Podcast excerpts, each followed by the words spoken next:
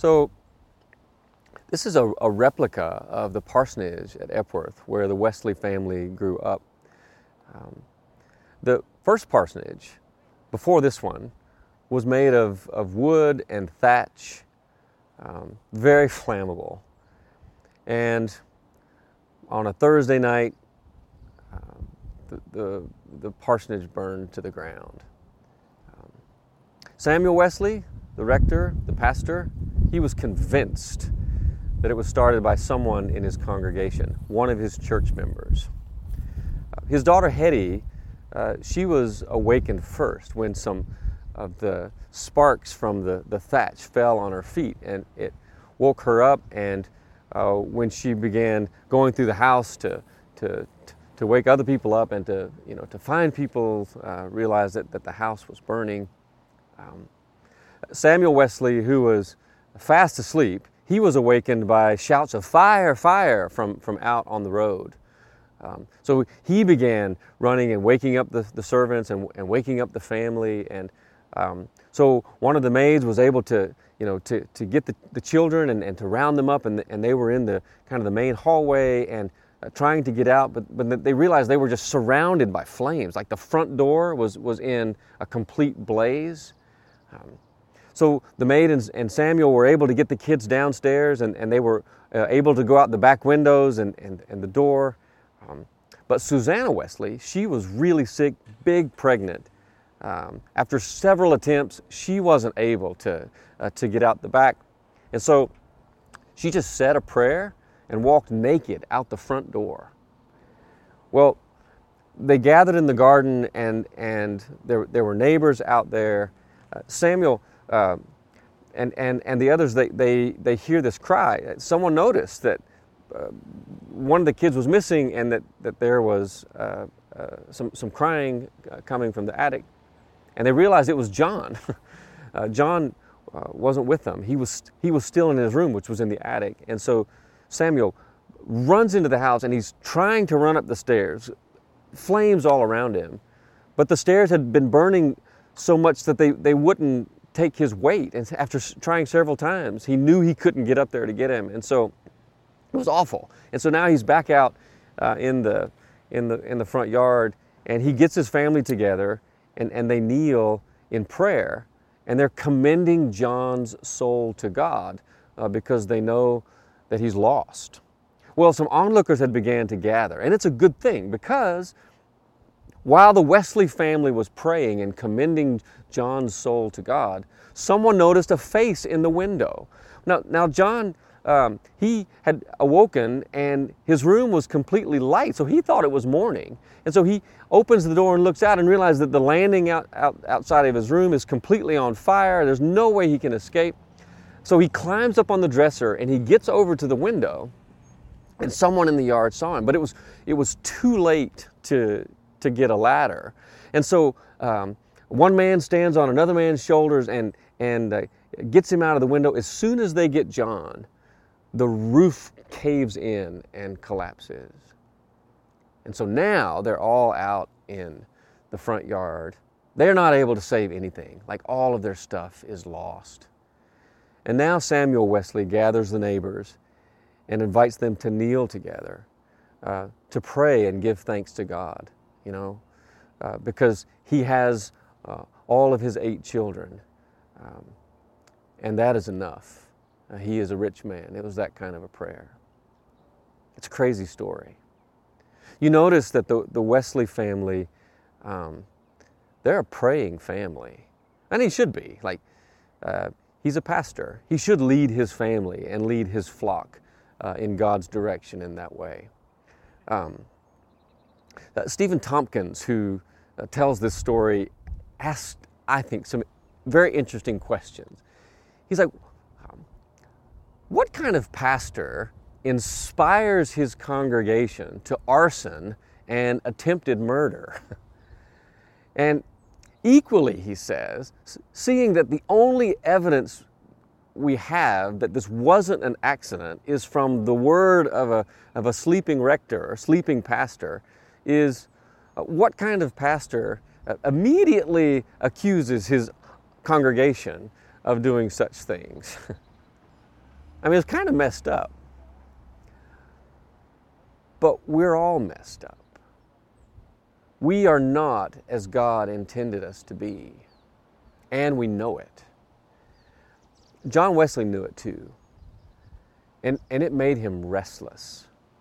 He had a restless soul, and there was a, a longing and, and a yearning in his soul to, to get at um, the Christian life, like this sense that there's got to be more and uh, it, it's got to be better. And he had this lifelong, passionate pursuit of holiness. And it was that passion and that pursuit that sparked the great Methodist revival.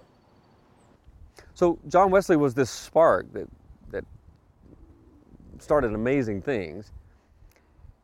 And I realized that his mama had a lot to do with that.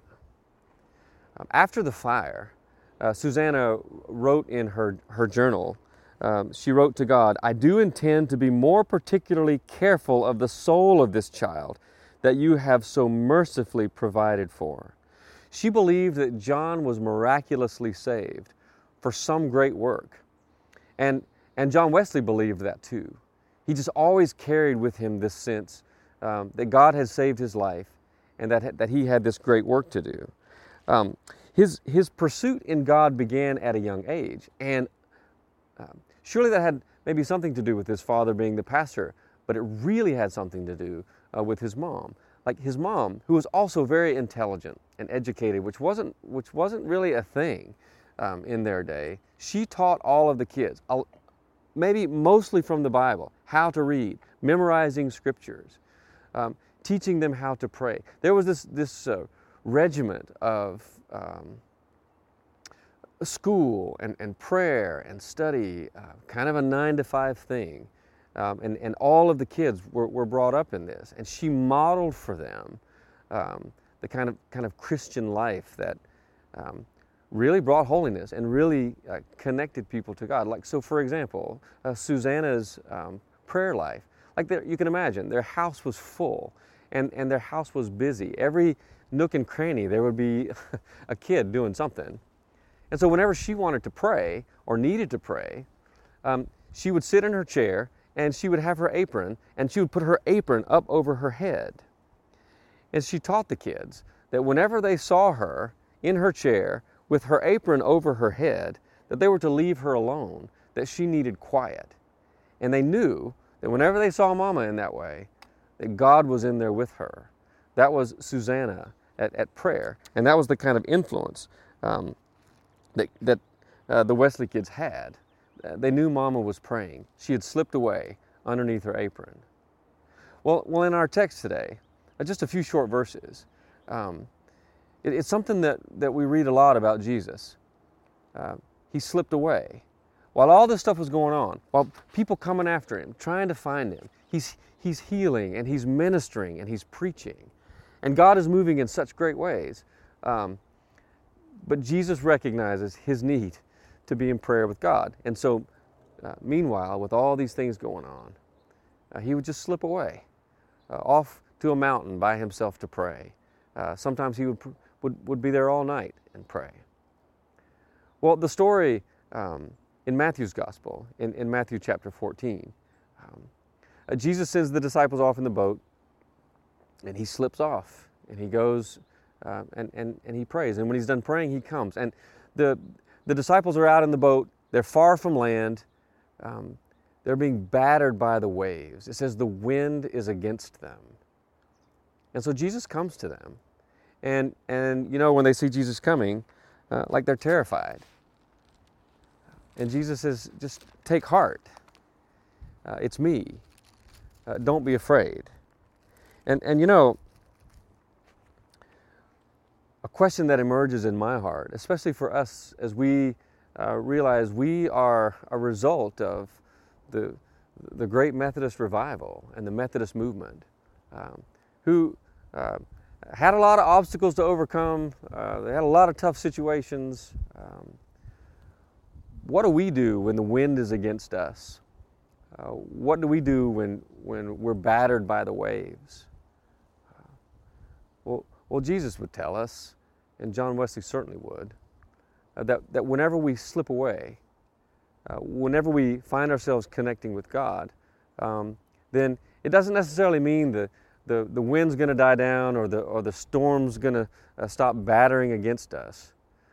Um, but we'll hear Jesus say, Take heart, it's, it's me. Uh, don't be afraid. Well, uh, John Wesley decided to be a missionary, and uh, he went to Georgia. And so he got into a boat, and like the disciples, he got really battered by the waves. I learned that he'd never been on a ship before, and in fact, since he was a little kid, he was actually deathly afraid of the sea. Uh, so it's kind of interesting that, that he would agree um, uh, to, to become a missionary in, in Georgia and, and get on a boat and sail all the way to America. And if you, if you wonder why he did this, just read his journal. He said the, his reason for going to America was to save his own soul. It's interesting, isn't it? Well, on this boat, they, st- they suffered five different storms. Uh, and, and oftentimes they were afraid for their lives. It was so bad that they just knew they were going to die. And that was very disturbing to John Wesley. You know, like he, he was already restless in his pursuit of, of holiness and his pursuit of God. But now, what disturbed him was um, he realized as he was staring death in the face um, that he was, was really afraid to die and unfit and unwilling to die, is, is how he said it. So he, he writes about this one particular storm where, I mean, it was awful. Like the wind was, was blowing really hard, um, the, uh, the, the water was coming over, the, uh, the mainsail had, had broken into pieces, and he, he described it as like the, the sea had already swallowed us up. Um, and he noticed that the English passengers, like they were running, they were screaming. And then he noticed the Germans, the Moravians, uh, and, and they were at peace. When the storm came, he was attending a um, Moravian uh, worship service, and so they were they were reading the Psalms. And when all you know what's breaking loose, uh, and everybody else is screaming and going crazy, they're still calm. They're still singing the Psalms. And after it was all over, Wesley approaches one of them and like, you know, uh, weren't you all afraid? He's like, no, we, we weren't afraid because the Lord is with us. And he's like, well, what about your women and children? And there's like, our, our women and our children, uh, they're not afraid to die. And so here was Wesley, just like the disciples, uh, far from land, uh, battered by the waves in this boat, Uh, terrified for, for their life. John Wesley meets Jesus in the Moravians. And you know what's interesting? Is that terrified his soul too. Because all of a sudden he realized that something was not right with him. There was something wrong, that he was utterly lost. And so he, he gets to, to Georgia, and you know, his life had been marked by this very disciplined, very rigorous attempt to please God and to live faithfully um, with, with the, the sacraments and a prayer life and, and, a, life of serving, but there was just that, that thing missing. And so he knew in his heart that something was wrong.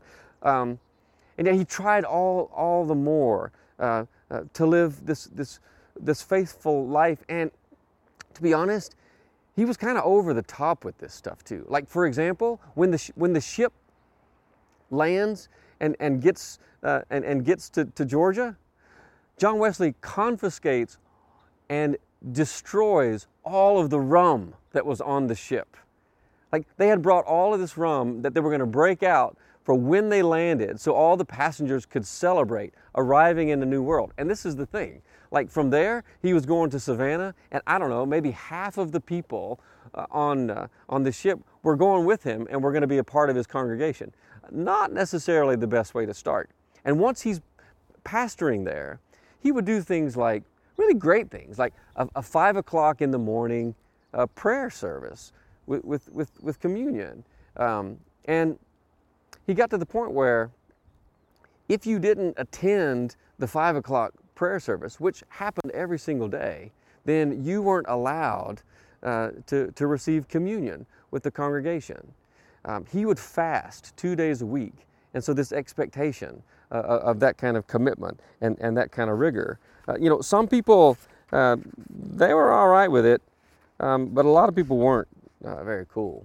Um, he had some trouble with romance, and so um, he kind of fled at night to come back to the, to, to the ship and uh, another ship and go off to England. Um, the, the mission to Georgia was, was a failure for him. on the on the boat back to England, um, his soul was still in turmoil and he was still trying to, to figure out his life in that way. And again, he connects with the Moravians. He goes to a prayer meeting. Um, as, he's, as he's talking to the Moravians and he's asking about their faith, and he says, I just don't have the faith. I don't have the assurance. And, and their advice is, um, well, preach faith. Because what Wesley said, I can't preach if I don't have faith. And they're like, no, preach faith. Even if you don't have faith, preach faith until you have faith. And then when you have faith, preach faith. It's all about faith. That God saves us uh, by grace through faith, not by the stuff that we do uh, and this, this regiment of Christian practice. Not that those things aren't important, uh, but absent the, the presence of the Spirit and the presence of God, uh, what good are those things? Wesley goes to this prayer meeting. It's famous, you know about it. Aldersgate Street. Uh, God just gets hold of him. Uh, his famous line is, My heart was strangely warmed. So this fire uh, s- starts burning within.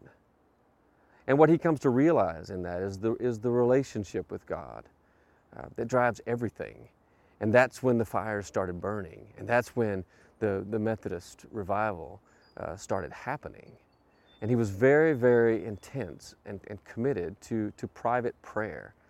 Um, there, there's a, there's a, a reference in his journal where he says, I went over to Kingswood and spoke largely to the children, as also on Saturday and Sunday. I found there had been a fresh revival of the work of God among them uh, some months ago, but it was soon at an end, which I impute chiefly to their total neglect of private prayer. He said, without this, without private prayer, all the other means which they enjoyed could profit them nothing. And in, in one of his sermons uh, entitled Scriptural Christianity, he's letting them have it. He's like, May it not be one of the consequences of this that so many of you are a generation of triflers, triflers with God and one another and with our own souls?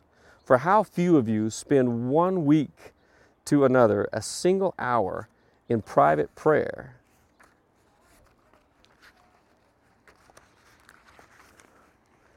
How many of you have thought of God in the general tenor of your conversation? Who of you is in any degree acquainted with the work of the Spirit, his supernatural work in the souls of men? He was all about pushing us to that place, slipping away to that place where God is. I was reading a, um, an article in Runner's, Runner's World magazine the other day, and I resonated with what the guy was saying. He's like, you know, um, I'm trying to have this discipline of, of, of, running so many times a week. I'm trying to um, you know, get out of this slump and, and to, to live this, this life. And so what he does is he just makes this commitment. Uh, no serious goals other than just, I'm going to I'm going to run every day for 30 days. And then in this article, he talks about the impact that that had. And, I, and something started just singing inside me. It's like, that's my story. Like, I need to run five times a week, and yet I'm just running two times a week. And I get to the start line of a race, and I'm like, I'm not ready for this race. I'm going to be miserable at the end, you know? And so I decided, I'm going to do it. I'm just going to begin. I'm going to start running every day, every single day for 30 days. Today, I'm on day 11. I'm 11 days in because I just started. And that's the kind of advice that Wesley would give. Uh, I, I want to close just by reading with this, this, this letter that he wrote to a guy named John Trembath. He says, Oh, begin. Fix some part of every day for private exercises. You may acquire the taste for which you have not, which is tedious at first, will afterwards be pleasant. Whether you like it or not, read and pray daily. It is for your life, he says. There is no other way. Do justice to your own soul. Give it time and means to grow. Do not starve yourself any longer. He just says, Oh, begin. So, I want to invite you to begin with me, starting tomorrow, May the 1st. 30 days of prayer. Slip away for 30 days of prayer. I want you to email me and tell me that you're in.